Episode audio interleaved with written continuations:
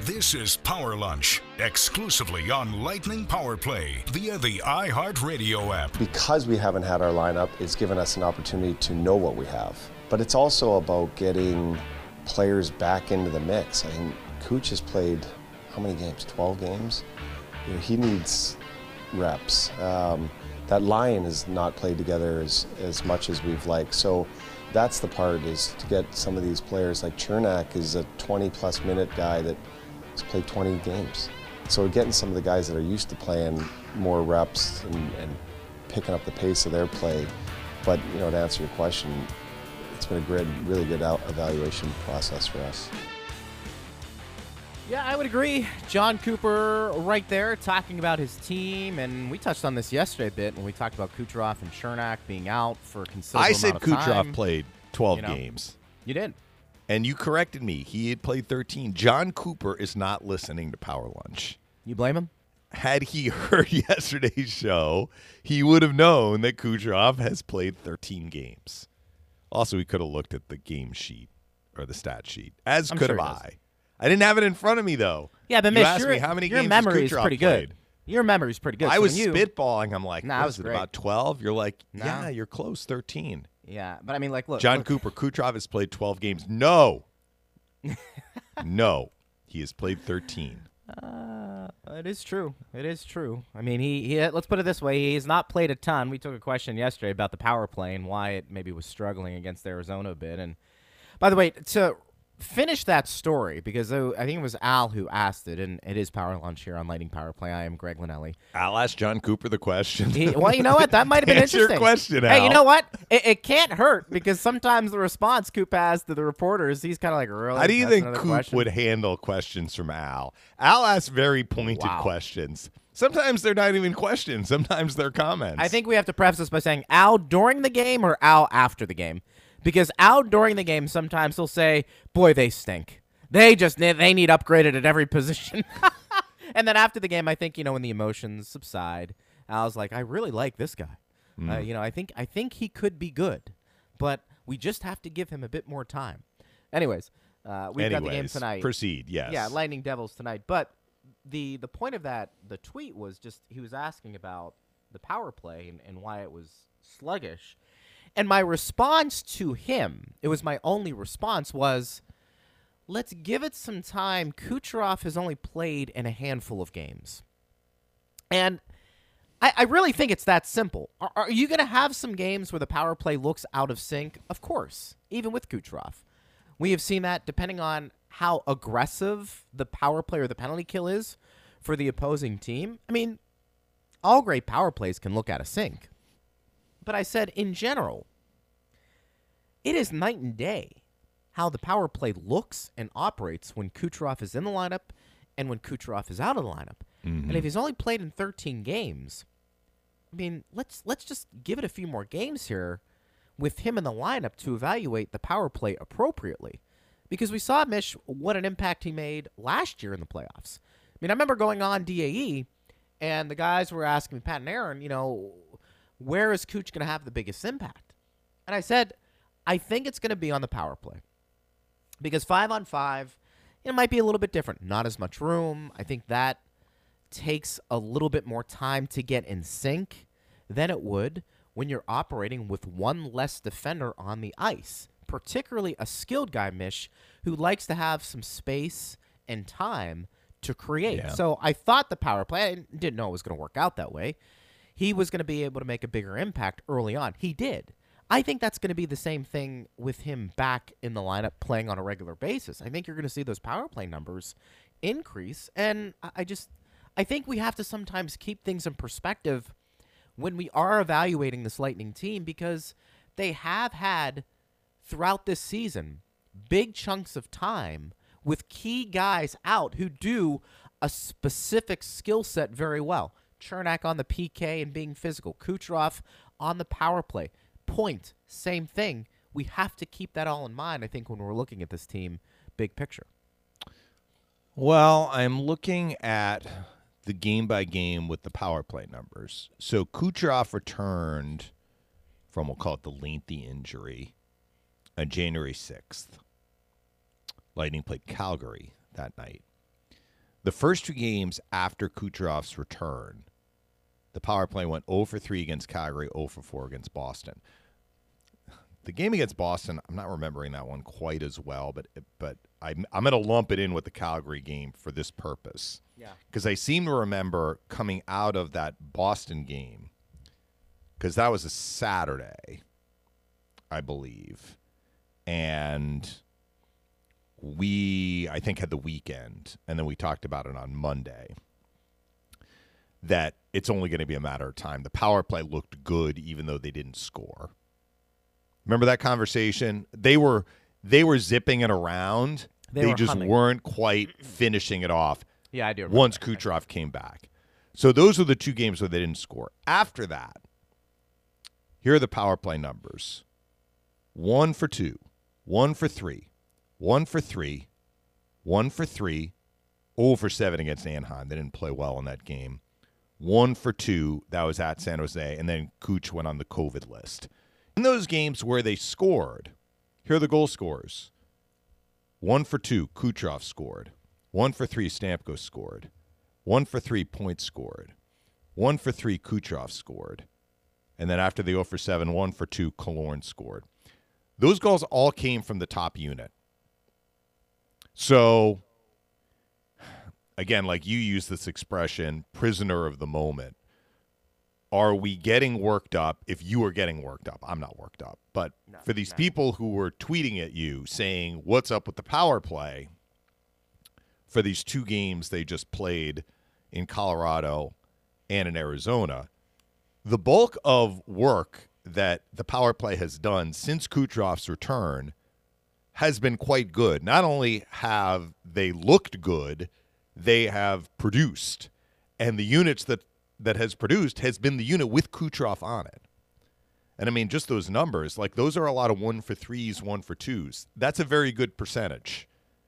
That's going to be over 30%. Now, you want to add in the 0 for 7, that'll drop it down a little bit, but that was one game that will have an effect on the power play percentage during this time that Cooch has returned. And then you know what? He missed he missed 3 games, but he missed more than that because we have to factor in the break with the All-Star break. So, I think we need to kind of push pause on this until the schedule resumes in earnest and let's see how the power play gets back into rhythm. But I, I think the the stats refute this notion that the power play is in some kind of rut since Kucherov came back. Yeah. I mean, it's hard to argue with these numbers that I just read. Yeah, it is. You know what? You know what it is, and this might be my fault. I, I don't know. I think it's how I'm looking at the regular season with this team specifically. Like, for instance, a team like tonight, the Devils, who they're playing. You're looking at the regular season a lot differently than you are at Tampa Bay's. I, I guess because of what they've done and everything that they have faced. You know, those questions: Can a team turn the switch on heading into the playoffs if they are not playing as well heading? Down the, the, the stretch run in the regular season? The Lightning answered that question. And they won a Stanley Cup doing that. Uh, can you win a Stanley Cup when your best player doesn't play at all in the regular season and plays during the postseason? Uh, Lightning answered that question. They can. Now, there may be some other questions they have to answer here that may pop up. Some of it might be depth, could be injuries.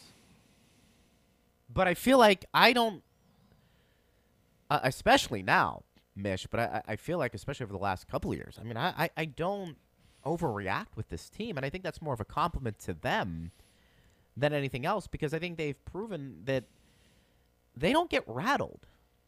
And, you know, their, their record, the second game of a back to back, particularly when they lose that first one, is pretty impressive. They don't go into long losing streaks.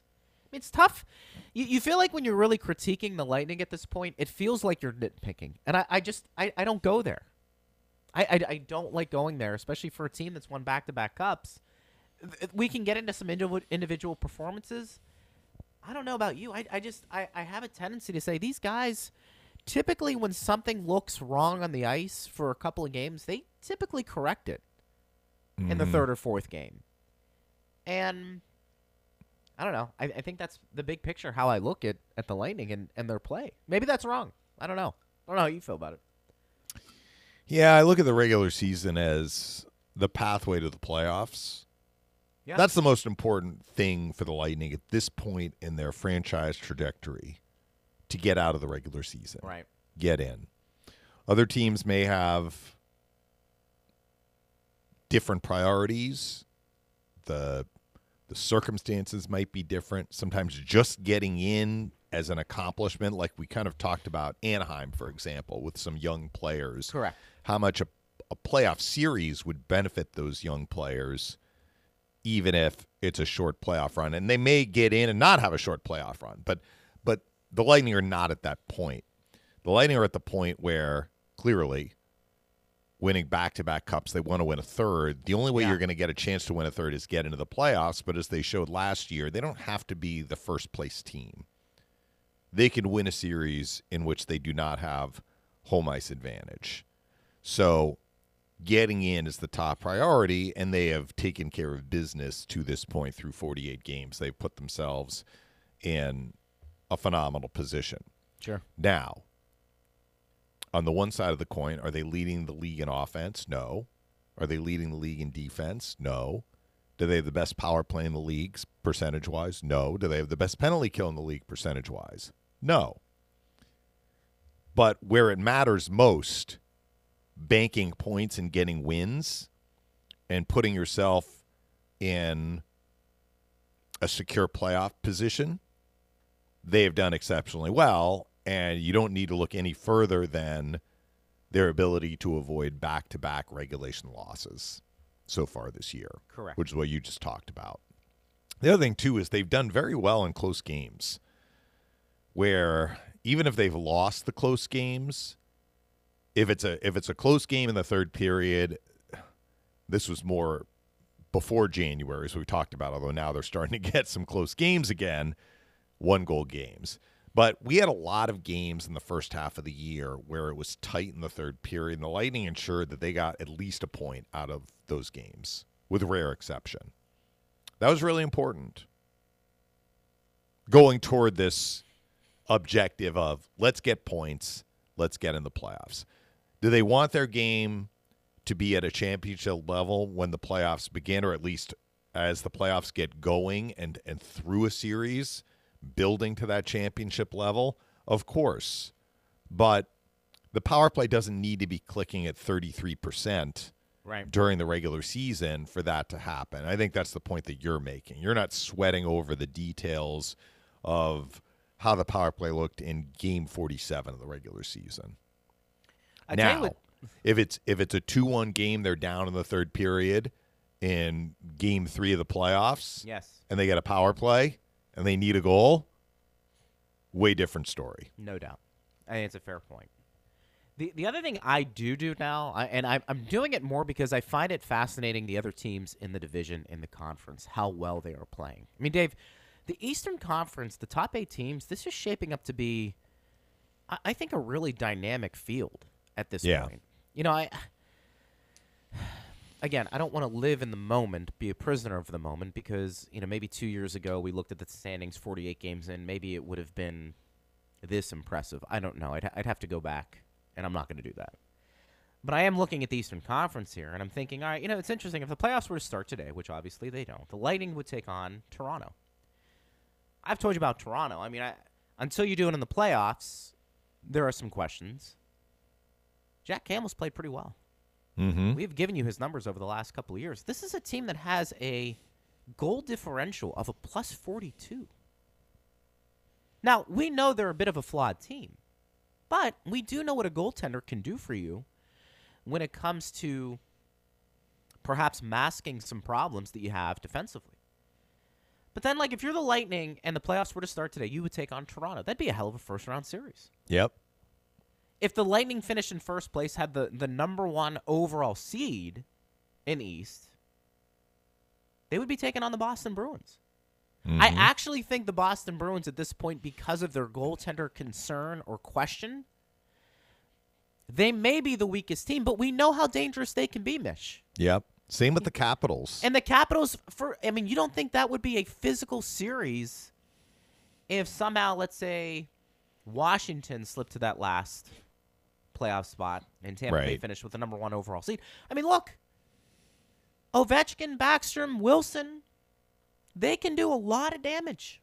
You're just talking about the power play. That could be a special teams battle. But hell, it is shaping up to be wherever you place.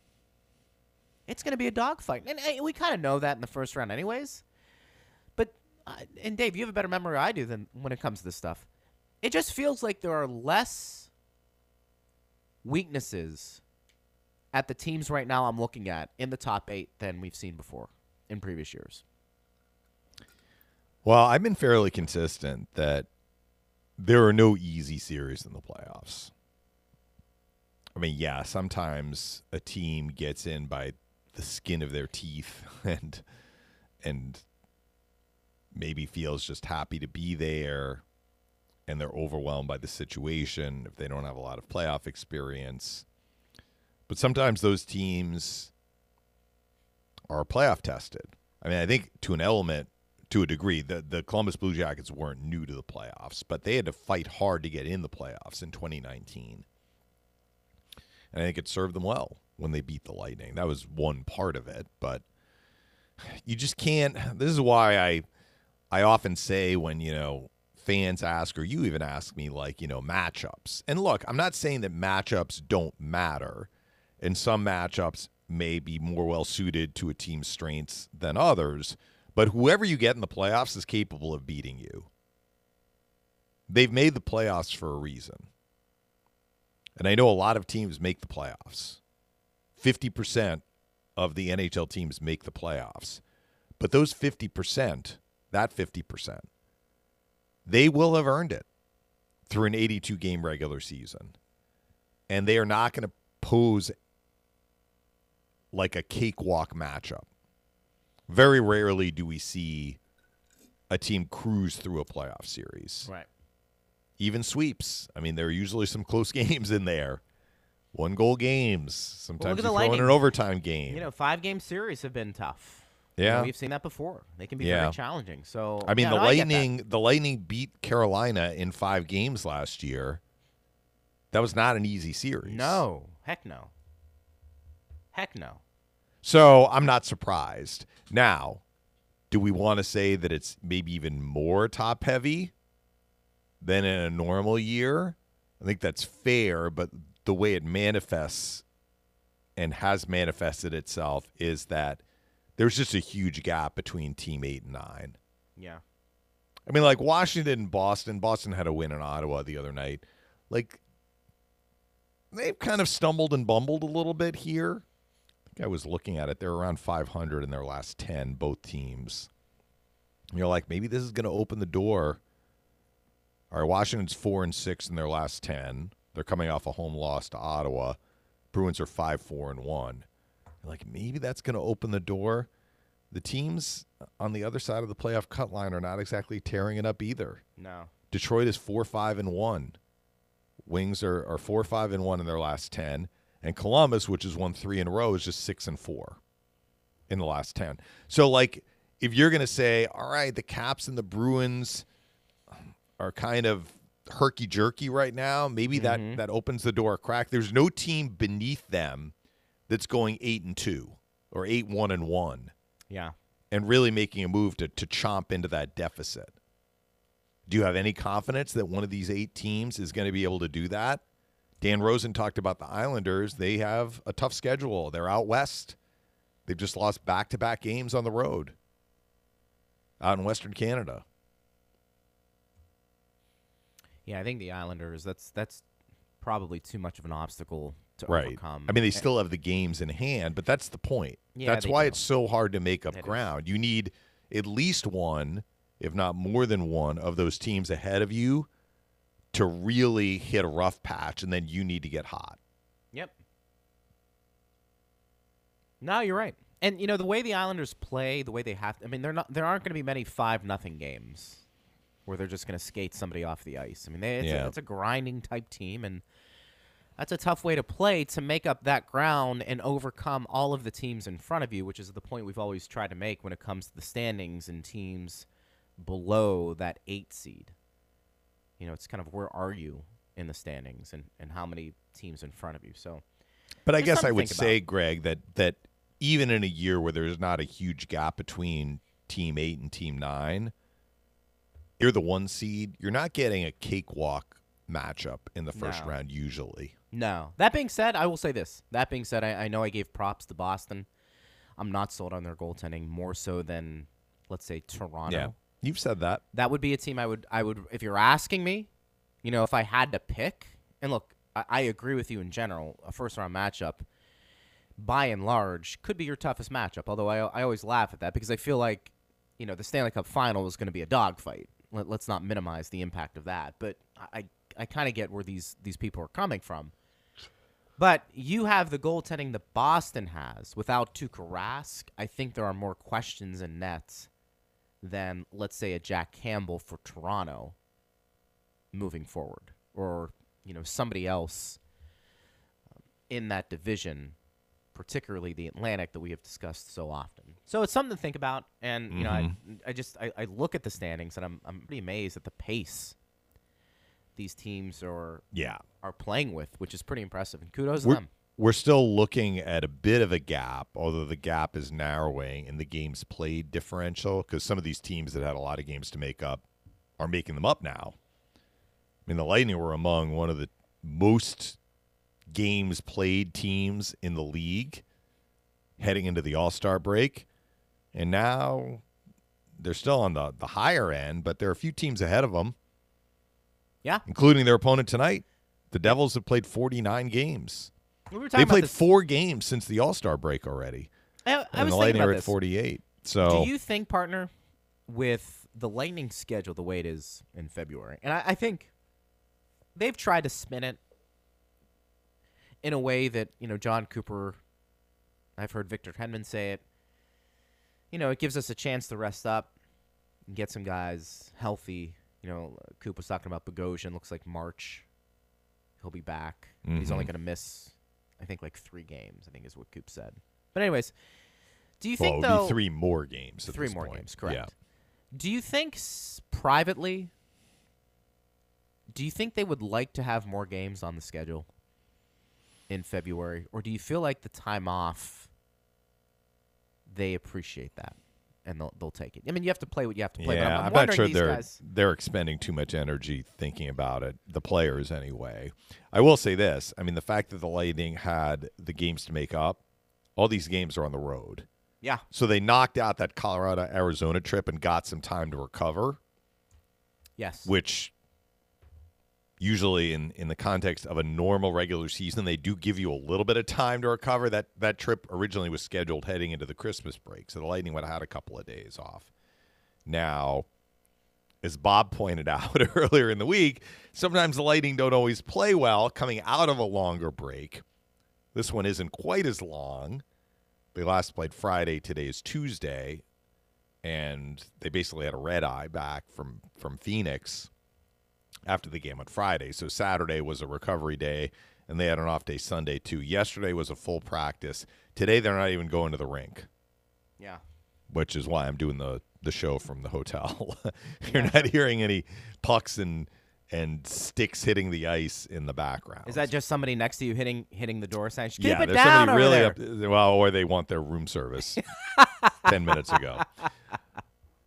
So, I don't know. I mean, had those three games been at home, maybe they would have felt a little differently, or or voiced it a little bit more. Like it would have been nice to get some games moved out of March, but the league had its hands full. I mean, I they have to. Yeah, they had a tough task here. But it's such a huge get gap. games made up. Like It's who would the Lightning be playing? Well, who knows? The teams that you might mean, be yeah. taking out of the schedule for the Lightning and moving up, those teams might have already full schedules. You, you- uh, you're probably right, and I, I'm saying this because I have not looked at other teams' schedules that in depth. I'm just saying that is an extremely long time uh, to go in between games. I think. Yeah. I, I, I just and I'm I'm wondering because we, we talked about how intense March and April are going to be. And as Rick Bowness has said, I always go back to this quote, you do too. The body wasn't meant to play hockey that many times, that many games in a week, and he was referencing three to four. You know, right, but this was their regular schedule or original schedule. The only change that was made off the original schedule was the the two games that were flip flopped, which doesn't really change. The frequency or intensity of the Well, games be within right. the schedule. Yeah, I mean, you're, you're probably right. It just feels what Dallas had to deal with, they had to they had to fit games that were postponed into Right. an existing schedule that was already fairly busy. The Lightning, I will say this: March is going to be a, a grind because it's a busy month, and also they have a lot of road games. Ten out of eleven on the road. You are going to be a road warrior, Mish. That is true. that. But after that, 12 of their last 17 are at home. So while the schedule remains busy and intense, the amount of time spent on an airplane is going to go way down. So what would you rather have, Greg? I mean, I guess I'll, I'll flip this back to you. Would you rather have the busy schedule with more road games at the front end or at the back end? I know how I would answer that. You want it on so the, the. Lightning have the benefit of of that part of their schedule. And also none of these none of these homestands are like seven, eight, nine games, which can be tricky too. So it's like they play a handful, they go on the road, they play one. They come home, they play another handful, they go on the road and play another. And in fact, of those five road games, two of them are right at the end of the year. So they're going to have 12 out of what is it? 12 out of 15 are at home once they come back from that that trip where they play what is it Detroit and the Islanders back to back on a weekend in late March. I would say that that's a pretty advantageous schedule as you get geared up for the start of the playoffs. Yeah, that could be fair. That might be a fair point. At Bolts Radio, if you want to get in touch with the show, you certainly can. We'll take a break. We'll come back. I have a couple of questions starting to trickle in. Lightning taking on the Devils tonight. Of course, you can listen to all of the action right here on Lightning Power Play. And we will take a break, come back, and do a little more talking about this Lightning team and so much more. He's Dave Mishkin. I am Greg Linnelli. Steve Hurstink is producing. Back after this on Lightning Power Play.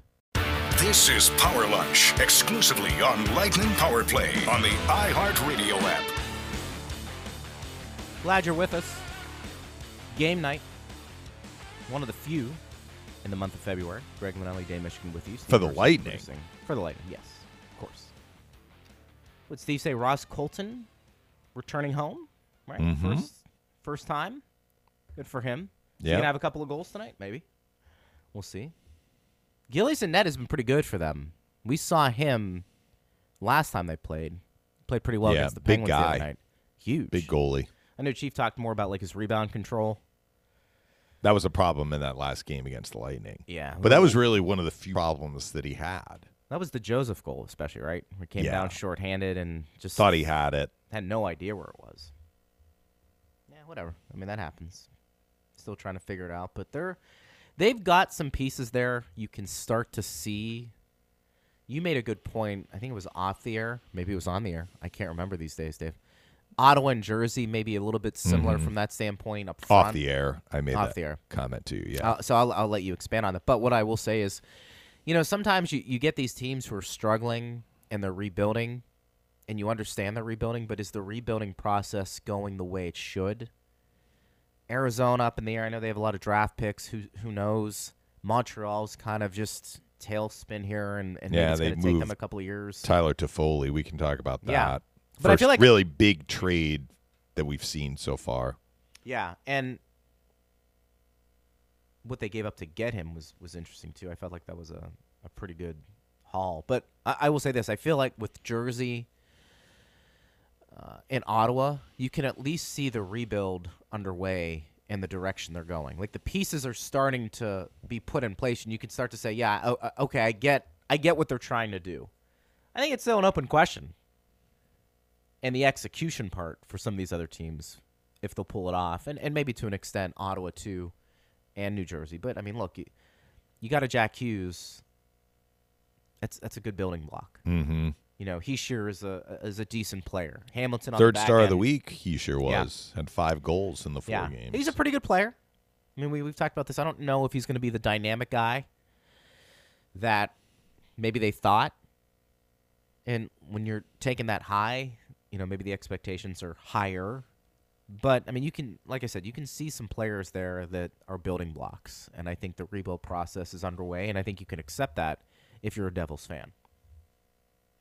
Yeah, I think the the point I was making about New Jersey and Ottawa and how they are similar, because both teams have been near the bottom of the standings and have tried to to build it up, and they've done it through drafts and some trades here and there.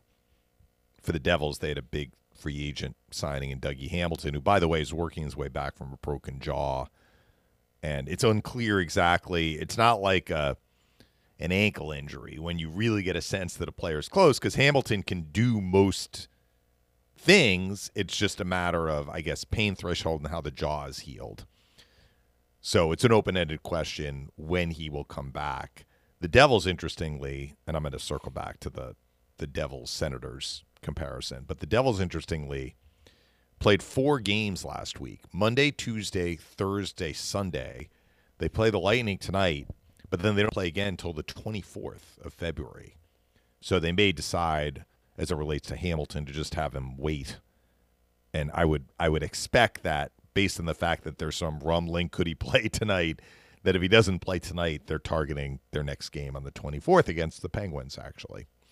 So, where I see New Jersey and where I see Ottawa, they have been able to add some young players to their NHL roster. And these young players, many of whom play forward, have a dynamic quality to their game.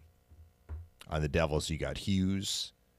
The Sharangovich is a player. He's a really good player. Dawson Mercer is a really good player, I think. Young, extremely young, but has some pop to his game. Yeah. Scored a really nice goal in the first meeting between the teams at Amalie Arena. That was the, the game the Devils rallied to win. And, you know, like you mentioned, Hischier, he's always going to have that kind of association that he was the number one overall pick but for the Devils, he doesn't have to be Connor McDavid or even Jack Hughes. If Jack Hughes is going to end up being a brighter star than Hischier, even though they both went first overall, from the Devils' standpoint, the important thing is that Hischier is a contributing member on your team, right? Maybe he will slot in as as the second line center, which is where he's going to be tonight, and he'll be really good in that role. They are really excited about Jesper Bratt who's been in the league a few years and he's currently out injured. But I remember the last time the Lightning saw the Devils, which was that game that Gillies played that you mentioned, Greg. We heard from from Matt Loughlin, who joined us on Power Lunch, the chemistry that Hughes and Bratt have, and how Bratt is looking like almost a different player playing with Hughes. So I would include Bratt in that category as well. I'm not mentioning all of their yeah, their younger players, but I think Ottawa. You can look at Norris. You can look at Brady Tkachuk, who's more of a, a power forward type, yeah. but very effective for sure. I think Batherson is going to be a terrific NHL player. I mean, they I really like him. Three they've potential got stars. Yeah, yeah, they've I, got Stützle, yeah. who was a high draft pick. And I mean, I'm not just mentioning these guys like Stützle's a high draft pick. Not every high draft pick works out the way the team that drafted that player envisioned, look at Alex Galchenyuk, who has been with how many teams as a number three overall pick. Having said that, he did score against the Lightning last Friday. But I, I think that there are similarities there in that these are teams that, first of all, have struggled to score going back the last few years. And they've got some young players who are going to give them some offensive pop. I think Anaheim is is to some extent doing the same thing with the Troy Terrys and the Zegrases, etc. Although here's the big difference: Anaheim has the goalie, and I think for New Jersey and Ottawa, that is a question that still needs to be answered, as well as overall team defense. We've talked about this with with the Senators. The Devils are similar in that they can have the Hugheses and the Hischiers and the Sharangoviches and the Bratts and the like, and maybe Dougie Hamilton, who really helps them produce offense from the blue line. Ty Smith is a a high draft pick, young defenseman. I'm sure that they're excited that he will evolve into into a really solid player. You have to figure out a way to keep the puck out of your net. And whether Mackenzie Blackwood is the answer for New Jersey, unknown at this point.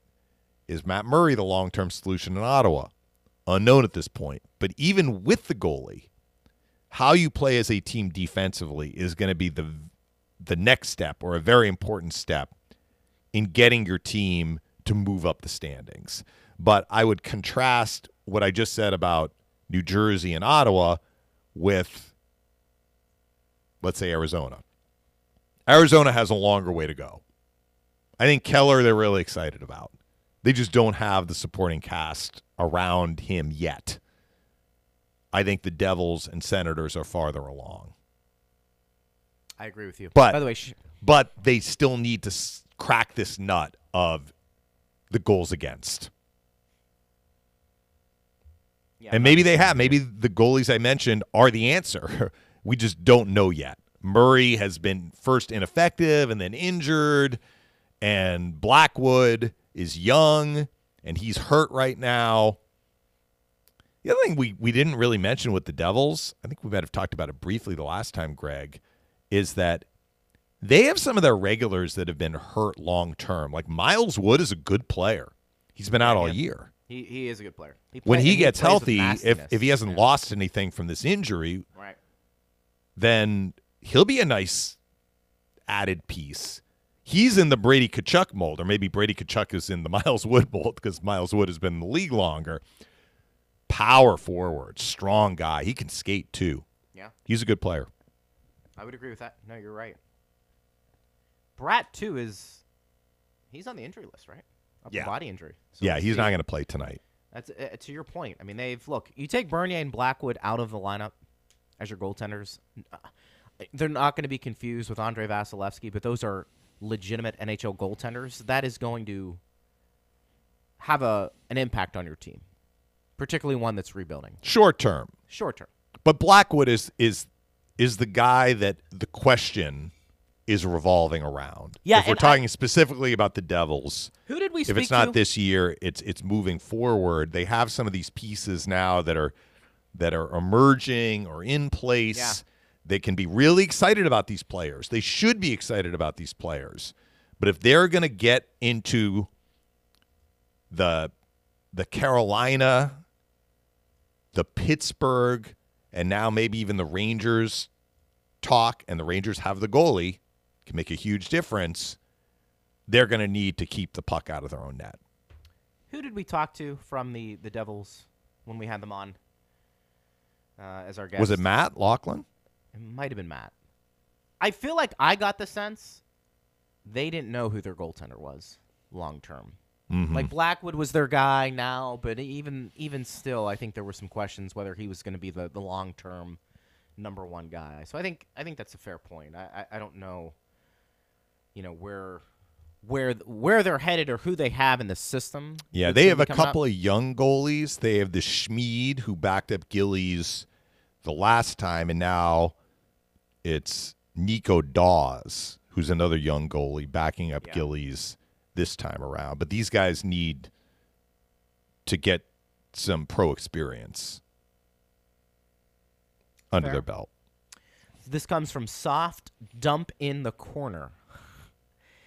He goes, Vegas is taking a page right out of the Bolts playbook with the Eichel Stone stuff. Stone just played the All Star game. Now all of a sudden he has season ending injury right in time for cap relief needs. Maybe it's All right. legit, but the NHL So- needs to make a statement. We talked about this a little bit yesterday. It is not all of a sudden.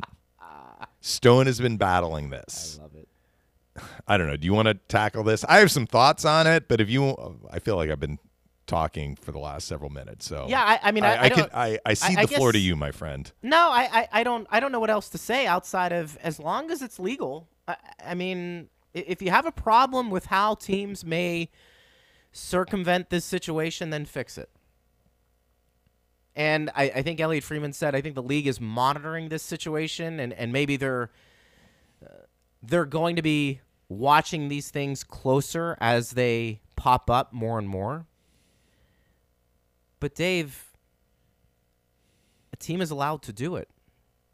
And if the league feels it's not legit, then they can go in and change the rules themselves, or specifically they can address it with this team. But I mean, I, I don't have a problem with it. I don't. Not that specific situation. I don't know what, what else to say. Yeah, so I'm I'm going to agree with you about these are the rules. So if people have a problem with it, don't blame Vegas. Yeah. Blame the rule that is in place. I think this one is it's similar to the Kucherov situation, and I think it's it's with broad strokes you can draw that comparison. Certainly, people outside the Tampa and Vegas markets are are saying Vegas did a Kucherov and all of this stuff. Even though there have been other examples of of players that have been put on long term injury to close out the regular season and then return for the playoffs when the cap goes to, to zero essentially, or it it, yeah. it doesn't have any effect on the roster that you you put out on the ice, the lineup you put out on the ice. So here here are the differences to me, and then here's the question as it relates specifically to Stone. The difference between the Kucherov situation and the Stone situation, it's more than one. First of all, Kucherov had an injury that required surgery. He got that surgery. It was unknown at the time that he had the surgery whether he would be back for game one of the playoffs. It worked out that he was back for game one of the playoffs. But I don't believe for one iota anyone who says the Lightning scheduled a surgery so that Kucherov would miss the entire regular season. They would get cap relief and he would return magically for game one of the playoffs. When you have surgery, you just don't know. He was on the earlier side of the recovery window. He just as easily could have missed that Florida series at the time that he had the surgery. And maybe if they don't have Kucherov, they don't get out of that series. You don't know that when you make the decision, you being Kucherov, and then by extension, the organization, to have the surgery. The other, it's whereas Stone, he's had a lingering issue that is not going to be fixed, it sounds like, with surgery. Okay. So Kucherov had a procedure. There was a timeline for his return. He fell in the window of that timeline, which for all the people who were squawking at the time that he was out on the ice before that timeline, you know, the league looked at it, and this is consistent with how players recover from that sort of surgery. What the Lightning did not know at the time was when he would actually be able to play. Did it work out to their benefit? It absolutely did.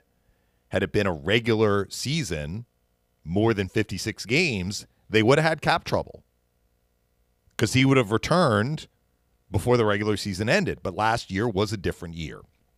All of that was out of the Lightning's control. What is happening with Stone is different, not only because it's a lingering issue that he's been playing through, and it, I'm I'm I'm assuming that he's not having a surgery. Because if he was having a surgery, there's no way that he would be back for the playoffs. I mean, that's just my guess, but it seems to me that if you're having back surgery, you can't guarantee that you're going to be back ready to play. Where are we? The middle of February. I mean, maybe in two and a half months. But it sounds like the Golden Knights don't know exactly when he is going to be well, which, of course, created more squawking from people because they don't have the specific timeline. At least with Kucherov's recovery, there was a timeline there where it was a window. But the other big difference is that when Kucherov had his surgery, the Lightning had zero points in the standings. There was no guarantee that they were going to be able to make the playoffs and then have Kucherov return. The difference here is that where where it looks shadier, even though I do believe Stone has an injury. He's been trying to play through it. He said to miss some time multiple times this year. And he probably wants to try and get healthy for the playoffs. All of that, I believe, is legitimate. The big difference, though, is that Stone is going on long term injury when Vegas is about as secure as you can be in terms of making the playoffs, and they have Eichel ready to return. So and the Martinez. timing of this I think it it creates more of an argument for shadiness, I guess, is is what you would say. Now, like you mentioned, Elliotte talked about the league is going to look at this, and and what they're probably going to determine is that Stone, in fact, was playing through something that maybe maybe he could have shut it down a month ago. He just decided to shut it down just at the point that Eichel was coming back to alleviate, you know, the, the cap squeeze the Golden Knights were in. And maybe that was Stone's choice. Right. Maybe Stone said, I'm the captain of this team. I need to play as long as I can before I shut it down. I'm going to shut it down once we get Eichel back. So that's that's looking at it from kind of the charitable way, I guess. But to me, there is no question that Stone has an injury. So really, the important question then is: Will Stone be able to return as Kucherov did for the start of the playoffs? And if he is going to return, how durable and effective is he going to be? And the questions about cap circumvention and and shady dealings and all of that aside, that is really the biggest question. And maybe it would have made sense for Mark Stone if he was having these back problems to potentially shut it down earlier so he could ensure best he could that he's going to be back for game one of the playoffs. We just don't have those answers yet, though, Greg. Will Stone return for game one of the playoffs? And if he is going to return, is it going to be like it's been in the regular season where he's in and out of the lineup? I don't know that that satisfies Yeah. anyone who feels that this is, you know, like a conspiracy or, or shady dealings or cap circumvention, but they are definitely utilizing the rules that are in place. And from that standpoint, I agree with you. But I think this is different than the Kucherov situation because Stone didn't go on long term injury until Eichel was ready to come back. I mean, it's and the. Golden Knights are basically locked into a playoff spot. It's fair. You know, why did you go on IR now as opposed to two weeks ago? You know, did, w- I'm Yeah. sure the injury didn't get worse. Maybe it did. Now, um, the general manager for Vegas, uh, McCrimmon, came out and said um, that he has seen like six to eight specialists for his back. yeah. No, he's had this problem. There's no doubt. There's no doubt. but doubt. McCrimmon also said, I don't know how long it's going to take. Yeah. Eichel, Which didn't way- go over well with with the Twitter mob, I think. Yes. Well, and Eichel is set to make his debut tomorrow. Yeah. And so that'll be fun. Look, the league's a better place with Jack Eichel in it. Yes. And I think will be fun to see. Now, are they going to be able to work the Alec Martinez return in as well? Well, that was the other thing that? too, because Friedman and Marek were discussing this, and they basically were saying that they're going to have to make a move because they're going to be over with these players returning, even with Stone on IR and whatever cap relief that gives them in the short run. But they're they made it seem like they're going to have to get something done. What that is, I don't know. But you know, pretty impactful players coming in the lineup and coming out of the lineup. Stone is a gamer. Oh, he's he's a really good. I mean, and he- so like this notion that he's he's somehow trying to pull the wool over someone's eyes like that's just nonsense he is hurt and he's been playing hurt for sure. He's a, but he's a, it, really the player. circumstances worked out that he was able to play and help his team a up until the point that Jack Eichel was ready to return and b he goes on LTIR at a point where the Golden Knights really there's not much of a question about them making the playoffs in my opinion. I mean, I guess it's possible that they could go into a major tailspin, but Right. they're in, they're in pretty good standing right now. Understanding that the West is tighter than the East. I mean, I'm looking at the standings. They they do only have a six point lead on Edmonton, which is the ninth seed right now. But I don't know. It is different to go on that long term injury when your team has zero points in the standings, Yeah. whereas when your team is in first place past the halfway point of the regular season. Yeah. Keep Flames are nipping at their heels, though, boy. What do you make of Toffoli trade? That, that was kind of Good rumored. trade. Good trade for Calgary. You don't mind what they gave up? What they gave up first? A Fifth? first and a fifth, and and Pitlick. Yeah. Look, Toffoli's won cups. In addition to his impact with the Canadiens last year, he was Sure. another guy who had a fairly quiet Stanley Cup final, but he was very good leading up to the Stanley Cup final. And the Flames are putting their chips in the middle of the table, Yeah, a they la are. Julien BriseBois. They are. They've got a good goaltender. I think that keeps you in those games. And Yeah. Gaudreau has been really good this year. I told you earlier in the year I I was bullish on Calgary back when they were out of the top eight, frankly, in the West, but they had they had the games in hand to to try and make up ground. But they've done it. I mean, they've won six in a row. They're eight and two in their last ten, and they yeah, are just rolling. Yeah. I mean, they're they beat Florida at home. Yeah. They beat Toronto at home. They're beating some good teams. They've got some pieces there that you like. Yeah. Bob says it appears turmoil in Buffalo again. Multiple reports that the ownerships are looking for new owners for the Sabres. Pegula's never got the team to the level they promised. Sad that once a strong franchise from the Knox family is struggling to survive. Or are they struggling to survive? I don't think they're going anywhere. I mean, I, They've had they've had a lot of mismanagement. They've had several people come in beyond not beyond under the owners that have tried to get this thing right and they just haven't been able to do it. Now, maybe the current management group like they got the Eichel situation resolved. Maybe that's the right word to use. And now they can they can move on and, and look forward. But the decisions that you make in management in this sport in particular, where it's hard to get out of bad contracts or contracts that are not helping you and are pigeonholing you to make additional moves based on the Right. term and the dollars, it's hard to get a mulligan. And if and if one management group makes several of those decisions that put a team in a corner, then the next management group, like to an extent, their hands are tied. yeah.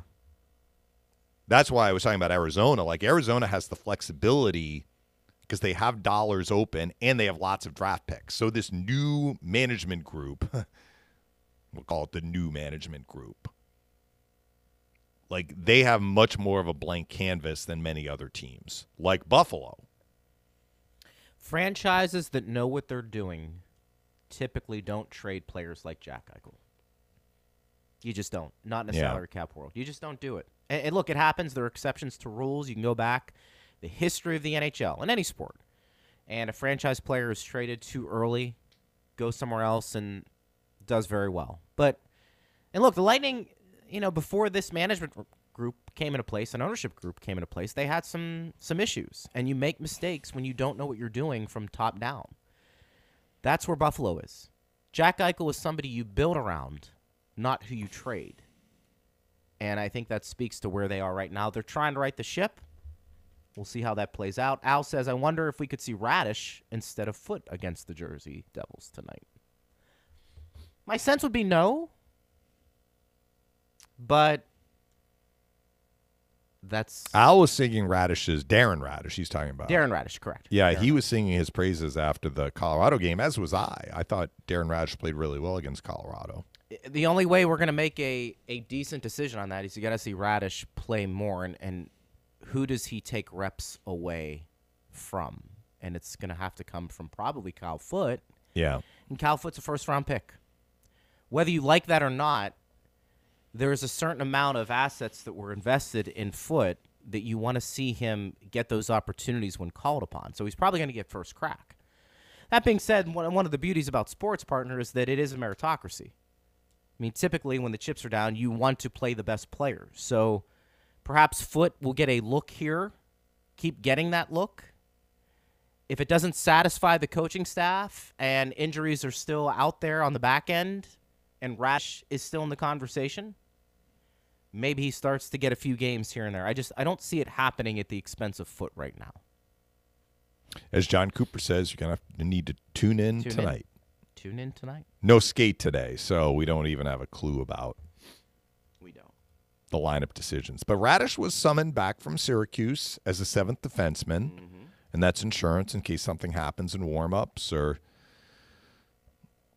just gives the, the team a little bit more flexibility. So they can make that decision if see. they want to. We'll see. Seven Yeah. o'clock tonight. Pregame will be at six thirty, and then you and I are going to be back at it tomorrow, wrapping up this game and looking ahead to uh, the next one. By the way, I just saw Paul Dellegatto, meteorologist here in the local area in Tampa Bay, one of the best in the business, said it, it's so far. It's what? How many ga- days out? Thirteen, maybe, for the uh, Stadium Series. Looks like it's going to be mild, is what he's looking at. But that obviously can change, as we know, with the weather. So we'll keep an eye on that. Right. As, Well, uh, does mild mean like they may have ice problems, or mild is in thank goodness it's not going to be like five degrees? You know what? Let's get Paul on. Yeah, we should. hell? Why not? that actually might be a fun get because he, he follows hockey and he loves it very much. Maybe we'll do that uh, as we get a little closer there. But, partner, I will talk to you a little later on tonight. Yeah, talk to you in a few hours. Should be fun. All right, Dave Mishkin there. Thanks to Steve Ersnick. Thanks to you for listening. I am Greg Linnelli. Pregame starts at 6.30 tonight. Puck drops at 7. And we're back at it tomorrow, noon to 1 on Lightning Power Play.